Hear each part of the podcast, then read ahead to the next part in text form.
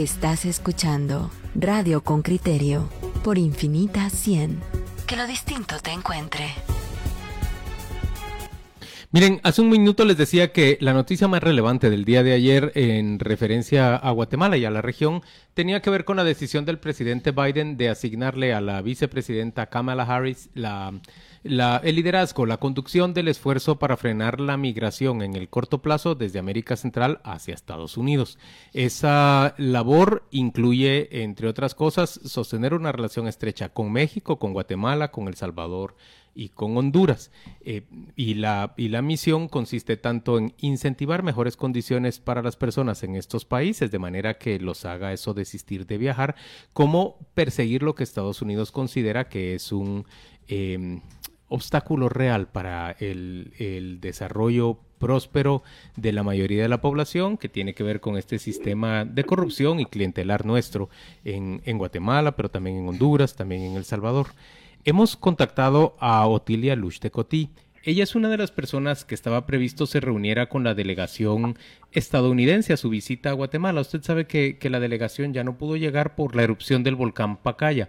Ahí venían Juan González, el, consejero nacional de seguridad para el hemisferio occidental del presidente Biden, y venía también Ricardo Zúñiga, un hondureño estadounidense de 52, 53 años de edad, que entiendo que va a ser el, el enviado especial. Centroamérica no había tenido un enviado especial en Estados Unidos antes, en la Casa Blanca, eh, para abordar el tema. Eh, Otilia Lush, ella es ex eh, ministra de Cultura, fue también eh, legisladora guatemalteca. Ella es parte de, de, los integrantes de sociedad civil que se encontraban invitados para conversar con los estadounidenses. Buenos días, Otilia. Gracias por acompañarnos en Radio con Criterio. Muy buenos días, Juan Luis. Mucho gusto saludarle. No, al contrario, gracias por participar. Quisiera que le explicara a la audiencia con criterio, por favor, eh, cómo han sido estas pláticas preparatorias para finalmente llegar a sentarse a esta mesa de la misión estadounidense. ¿Cuál es el interés que les han manifestado ellos a ustedes, sus interlocutores de sociedad civil? Bueno, en primer lugar recibimos una invitación de parte del señor embajador William Pope para eh, asistir a esta reunión con la delegación norteamericana con el propósito de eh, conversar y sobre todo dar a conocer nuestros puntos de vista desde nuestro país, Guatemala, en relación a los temas que ellos vienen a tratar, en relación a migración, que es un tema tan importante que hay que abordarlo, el narcotráfico, el Estado de Derecho y por otro lado el comercio creo que son puntos importantes que ellos traen como parte de su agenda y que nosotros pues obviamente como mujeres mayas y que pertenecemos a nuestros pueblos y que un 80% de nuestros hermanos jóvenes, mujeres y hombres son los migrantes y desde hace varias décadas creo que es un tema a abordar desde nuestro país porque es un una respuesta que tenemos que dar también eh, de las grandes necesidades que tenemos en Guatemala, particularmente cuando vemos este tema de migración es altamente preocupante, eh, ha tenido sus grandes variantes eh, desde que se empezó la migración en Guatemala más de 40 años, hoy la situación es un poco más difícil, ¿verdad? Por la reproducción de la pobreza que existe en nuestros países y los déficits de desempleo y por otro lado, pues la ausencia del Estado guatemalteco en nuestras regiones, en donde realmente hace falta cumplir, digamos, con las políticas sociales, económicas eh, que corresponden realmente como Estado guatemalteco a darle a, sus, a la ciudadanía como lo, lo, mandata realmente la Constitución Política de la República. Por ahí estamos con estos mm. enfoques y creo que esperamos. Nos dijeron de que vendrán después de Semana Santa y con todo gusto pues estaremos y nos vuelven a invitar. Doña Otilia, buenos días. Eh, yo, creo que usted ya han tenido reuniones virtuales. ¿Qué, ¿Qué, le preocupa a los norteamericanos? Perdón, un momentito, hubo interferencia. Sí, perdón. Le decía que creo que ustedes ya han tenido reuniones virtuales. La pregunta es, ¿qué les preocupa a los norteamericanos? Bueno, eh, la, la verdad es que a nosotros nos preocupa eh, la ahí sí que la falta de atención que ha dado al Estado guatemalteco a la ciudadanía que ha sido No, no, lo, que le preocupa a ellos, quiero quiero quiero captar. Ah, en las reuniones que han tenido, los que le preocupa a ellos. Ah, ya. Lo que les preocupa a ellos, eh, sí, ahora sí le oí, es que... Sí, perdón, perdón, que... Disculpe.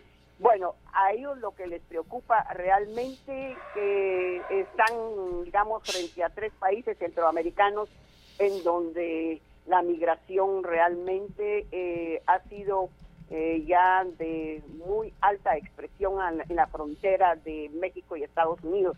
Entonces ven, digamos, un número que ellos están manejando y también lo maneja Guatemala a través del Ministerio de Relaciones Exteriores, es de que solo en el mes de enero y febrero eh, hubo 100 mil eh, personas eh, migrantes centroamericanos, en donde dicen que hay un 50% hondureños y el otro 50% está entre guatemaltecos y salvadoreños. Ese, ese punto, es decir, una preocupación fuerte en relación a la migración, pero también les preocupa muchísimo eh, la debilidad de la institucionalidad guatemalteca en relación a la administración de justicia, seguridad y por otro lado las respuestas que debe dar el Estado guatemalteco a la ciudadanía a fin de evitar realmente migraciones eh, a gran escala. Esa es la preocupación por lo menos eh, que, se tiene y obviamente sus temas a tratar es en relación a la migración como número uno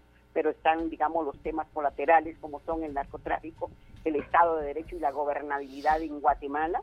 Y por otro, otro lado, pues obviamente nosotros como país siempre hemos sido socios entre eh, Estados Unidos y Guatemala y, lógicamente si estos temas les interesa tratar es porque les interesa también tener mm. un Estado fuerte, no un Estado fallido y, establecer eh, fortalezas en las relaciones comerciales entre estos dos países. Creo que esa es la gran preocupación y por eso es que hay un tema que incluso pues se dijo desde el día de ayer que el presidente Biden había delegado a la señora vicepresidenta Kamala Harris ya a tomar posicionamiento en relación a todo lo que corresponde eh, al Consejo, ahí que al Consejo de Seguridad por una parte, pero por otro lado, a ver todo el tema de la migración centroamericana.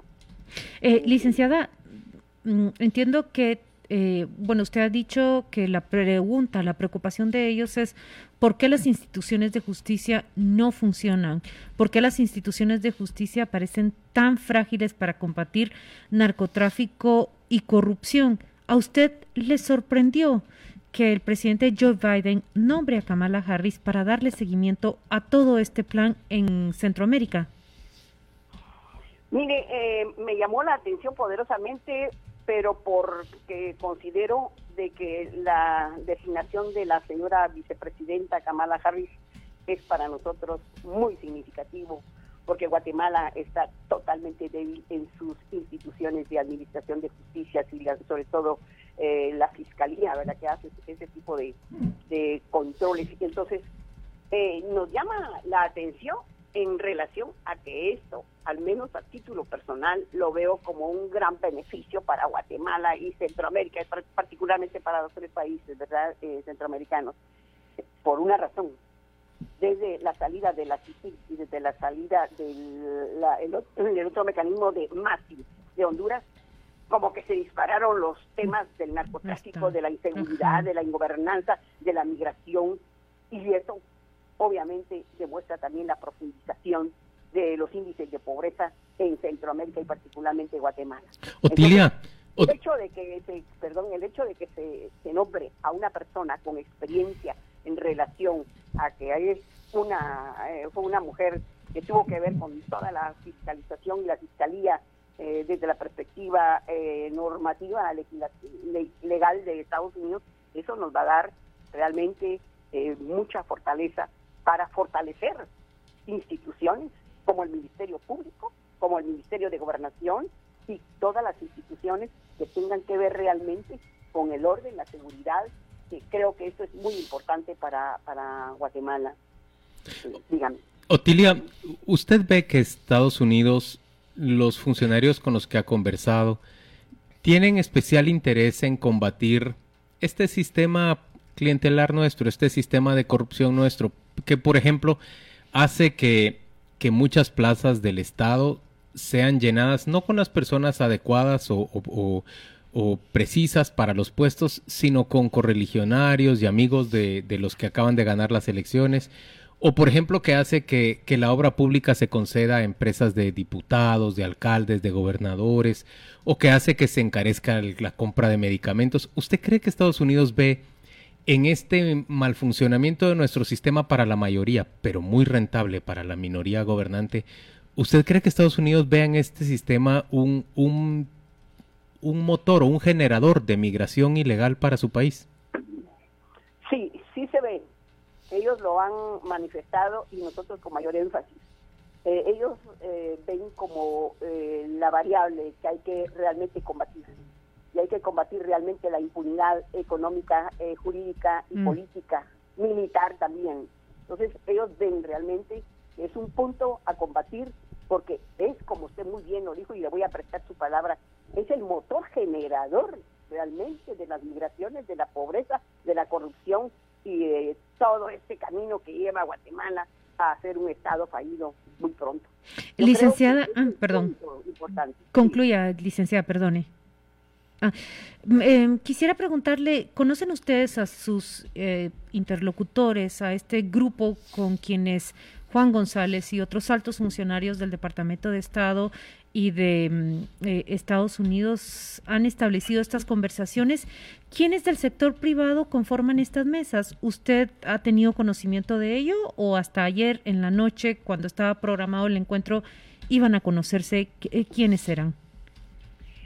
Fíjese que no, no, no, tenemos conocimiento de quiénes conforman el sector privado. Sin embargo, sabemos que sí van a estar. De sociedad civil, obviamente nos enteramos porque eh, somos eh, siete personas, obviamente que venimos de diferentes sectores, pero también nosotras, eh, especialmente nosotras, las mujeres mayas, y, a título personal lo digo, que yo voy a, ya que hay un poco de tiempo, voy a decir que se amplíe el número de representantes de organización civil, porque solo siete personas no somos realmente la totalidad de expresiones en Guatemala. Y sí es muy importante que la sociedad civil se le incremente el número de asistentes para la reunión programada, si es que en dado caso eh, se lleve a cabo y nos vuelvan a invitar.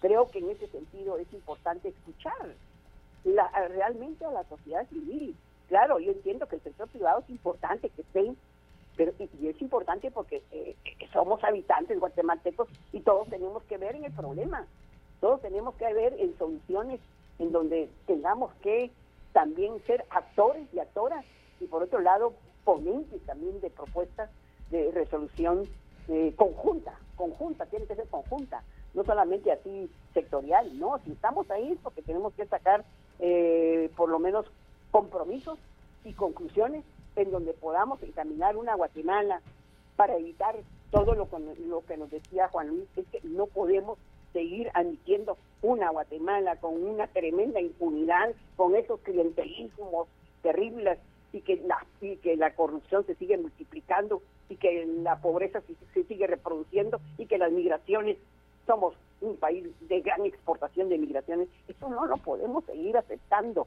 tenemos que ver prácticamente, eh, sobre todo, presentar soluciones y compromisos. Eso es lo más importante en la cual tenemos que salir todos eh, esta reunión. Otilia, a, mí me, me, mm, me llama la atención muchas veces cuando se utiliza el término sociedad civil representante de la sociedad civil. Eh, muchas de las personas que van a estas reuniones solamente se representan a sí mismas. Es decir, tienen unas organizaciones que no representan a nadie o, que tienen escasa representación. Eh, no quiero dar nombres para que nadie se vea señalado, pero usted como yo sabemos que hay organizaciones que es la persona, no, hay más, no hay afiliados. Eh, lo que pasa es que la persona tiene eh, espacio en medios de comunicación y parece que representa algo. ¿cómo, ¿Cómo asegurarnos que realmente pues, pues Estados Unidos, si le interesa a Estados Unidos, ¿verdad? tiene reuniones con, grupos representativos o, si no, con personas que les interese. Pero, pero a veces son cuestiones de personas, no de representación de sociedad. Mire, ahí es una cuestión eh, de las oficinas de la embajada, ¿verdad? Ellos tienen sus criterios Claro, y ellos son los que invitan. exacto. Obviamente, en el caso, en el caso nuestro, eh, eh, nosotros venimos de organizaciones, obviamente. Yo soy de organizaciones de mujeres eh, mayas en Guatemala. Además, mi trabajo ha sido la promoción de los derechos individuales y colectivos de los pueblos indígenas y los derechos de las mujeres. Entonces, son dos vertientes en las cuales, digamos, nosotros trabajamos con grandes organizaciones y sobre todo con la juventud. Entonces, ahora, ¿cuáles son los criterios que ellos eh, se han formulado para hacer sus invitaciones? Eso sí lo desconozco. Ahora, eh, yo no puedo descalificar, es cierto, a nadie. eh, si hay propuestas eh, y compromisos, enhorabuena, pues, ¿verdad? Ahora, por eso yo decía eh, al inicio, que ya que hay un poco más de tiempo, y yo sí me voy a permitir eh, decir de que amplíen eh, la presencia de las organizaciones de sociedad civil y sobre todo colocarles algunos criterios, obviamente, eso es importante, ¿verdad? Eh, ahora, cuando se habla de representatividad, eh, yo podría decirle que eso es muy debatible porque a veces mm, dicen, bueno, el, quien está dirigiendo la organización o quien, digamos, represente el tema que se está trabajando es el que puede ir de acuerdo a esta invitación que se le hace a la organización, ¿verdad? Pero creo que son los criterios los que los que mandatan a esas invitaciones. La- lamentablemente ahí sí no está a mi alcance cuáles fueron los criterios, ¿verdad? No, eso es perfectamente comprensible, Otilia. Estados Unidos hace su misión en Guatemala, hace el mapa de a quienes le parece que reflejan bien a la sociedad guatemalteca. Yo, debo decir algo. A mí me parece absolutamente comprensible, por ejemplo, que se invite a representantes del sector privado organizado en el marco de lo que se está discutiendo, porque pienso que eh, es por medio de los empresarios que en este momento tienen proyectos de producción ya en marcha que más fácilmente puede ampliarse la oferta de empleo por la vía de financiamiento para el crecimiento de sus plantas, el, establecimiento de nuevas eh, de nuevas fábricas de, ensamblaje, digamos, de, cualquier tipo de productos, motocicletas, vehículos, televisiones, eh, o por ejemplo, crecer en el mercado de textiles. Yo, yo comprendo que a ellos se les tenga en cuenta y los veo como un factor fundamental en el país. Ahora, me pregunto, cuando Estados Unidos excluye a otros grupos, yo veo, por ejemplo, una subrepresentación de sectores campesinos e indígenas eh, que, que deberían estar, digamos, teniendo una voz más destacada ahí. Me pregunto si Estados Unidos, con sus planes, en realidad lo que va a hacer es apoyar la reproducción del modelo que actualmente tenemos, que concentra sobre todo el capital en unas pocas manos y la posibilidad de acumular capital también en unas pocas manos. Me pregunto si se irá a discutir sobre la posibilidad de que se democratice en Guatemala la posibilidad de acumular capital para otros segmentos de, de población.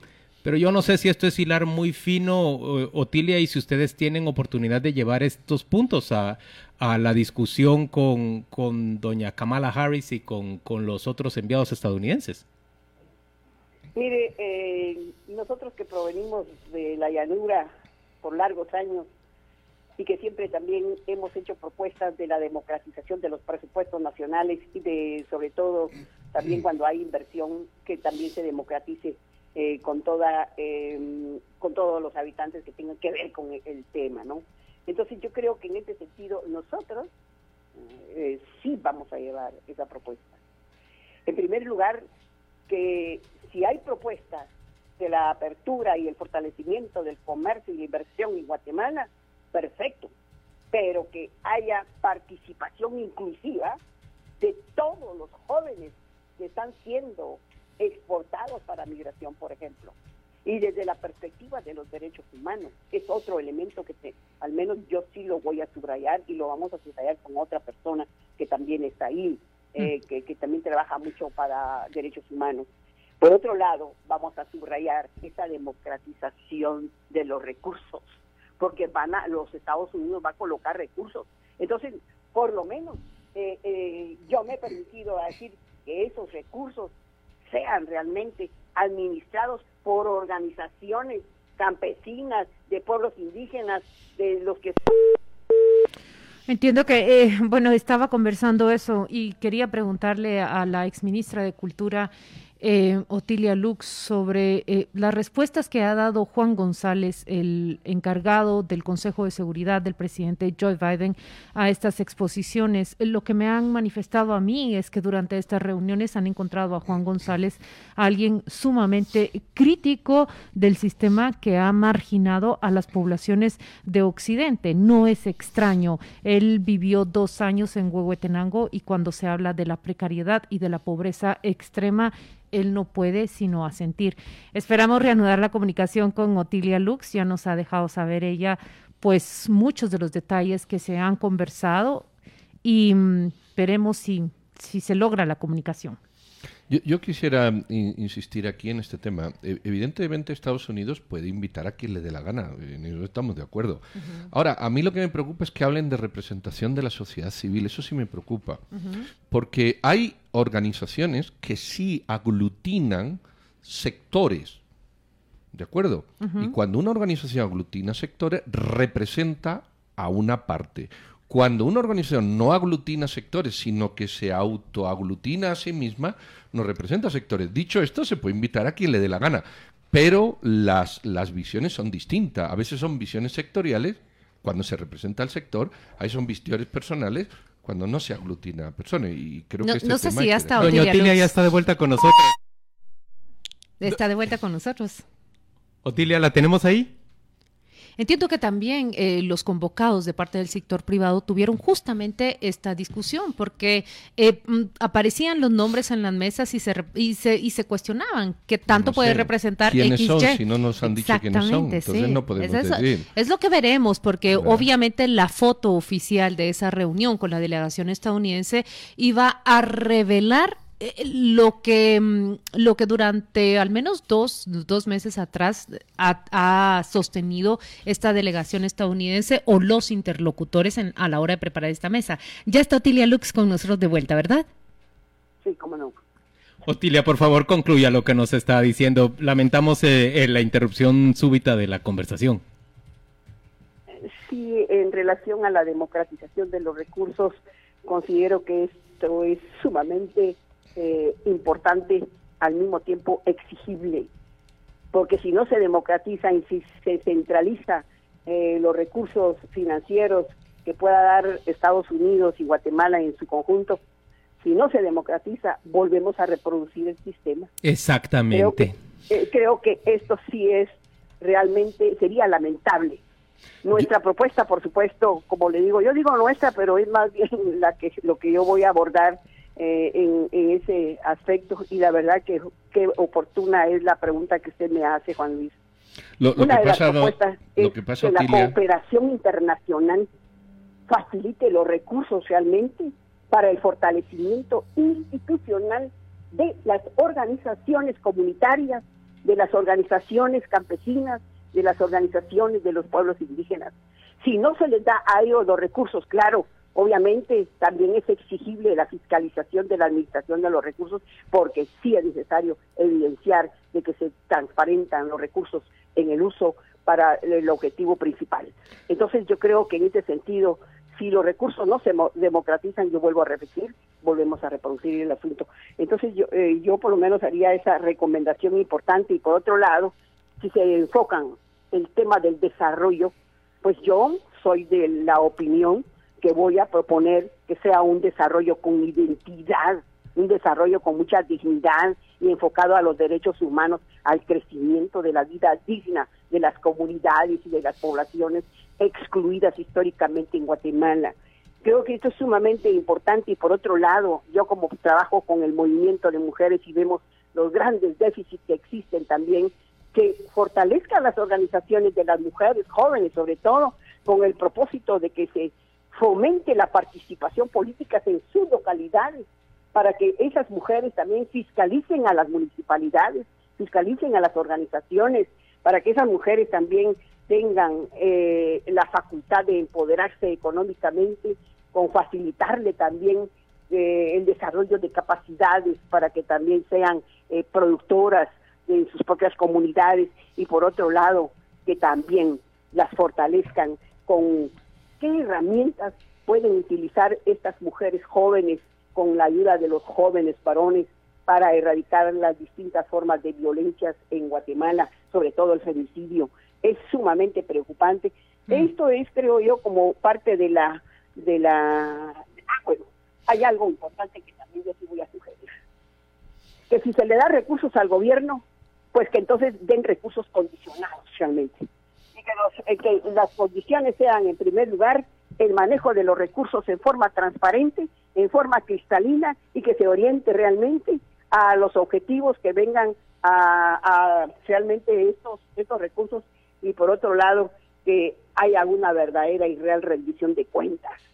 Em, otra de las recomendaciones que podría yo también hacer para que esta cooperación sea eh, bastante fructífera es que haya inclusión de la juventud, inclusión de las mujeres, inclusión de los pueblos indígenas. Si eso no se da, la migración seguirá reproduciendo. Pero, doña Tilia, y por otro eh, lado, el Estado de Derecho. Eso es fundamental. Que el imperio de la ley sea realmente eh, utilizado en Guatemala y que no haya ningún sesgo para intereses personales o intereses para grupitos que se acercan al, Congreso de la República. Otilia, tenemos chance para, para una última pregunta. Se la va a hacer Pedro Trujillo.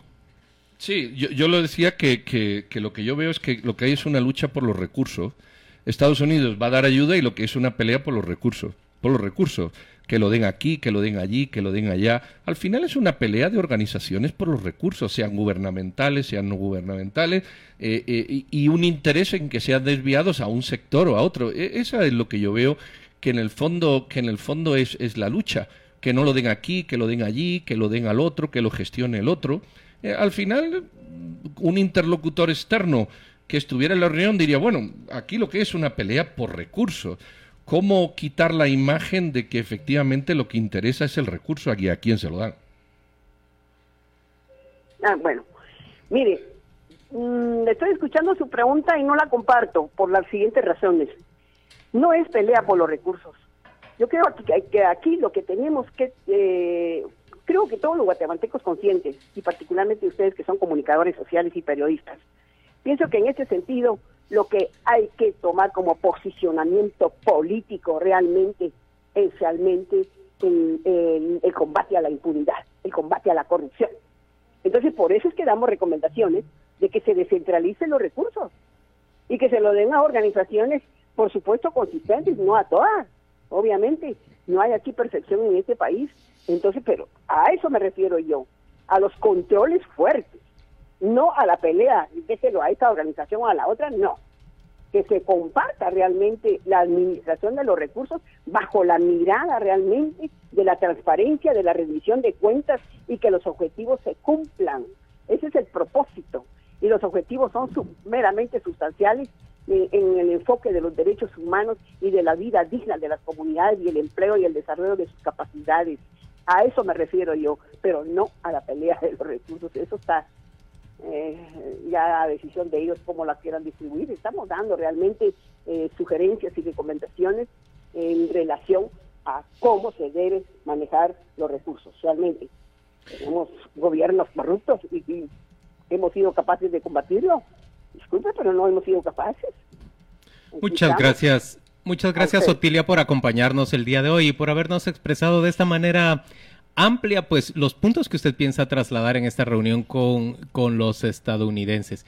Que tenga un, una buena Semana Santa y, por supuesto, ojalá podamos conversar después de esa reunión para, para ir revisando qué ocurre realmente en esta relación nueva que se establece con Estados Unidos a partir del incremento de los migrantes centroamericanos hacia aquella nación.